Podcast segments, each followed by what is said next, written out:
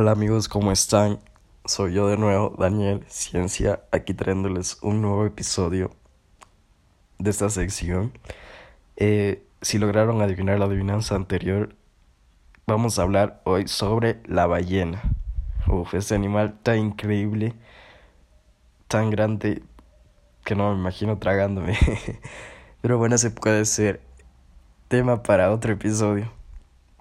Bueno, por lo que estuve investigando, eh, que una serie de descubrimientos fósiles ha revelado el más remoto pasado de las ballenas.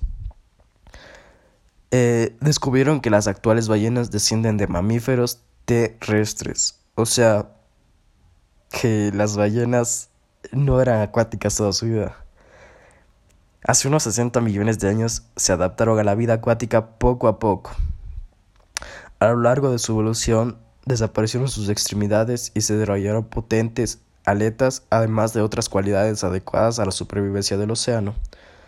Eh, la razón por la que lo hicieron no queda clara hasta el día de hoy, no queda muy clara, pero hay algunas teorías que dicen que eh, fue la forma más fácil de escapar de los depredadores y, y disponer de bastante comida porque en el océano pues antes no estoy seguro pero no habrá mucha muchos depredadores que acaben con toda la comida entonces había bastante comida la cual fue la forma más fácil de escapar y, y llevar sus vidas eh, en paz no eh, las las ballenas también han evolucionado en la respiración.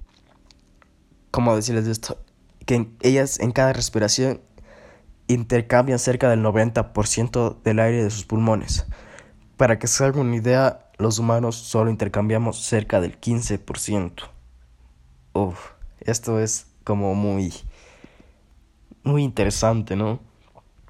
Y bueno, este es mi aporte que les puedo dar.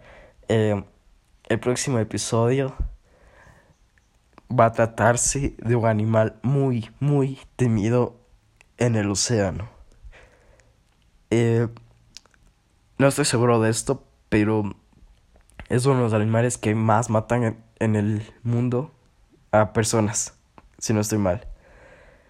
Eh, ahí les dejo a su criterio quién piensen que es. Eh, y pues bueno, gracias por escucharme y hasta luego. Nos vemos en un siguiente episodio.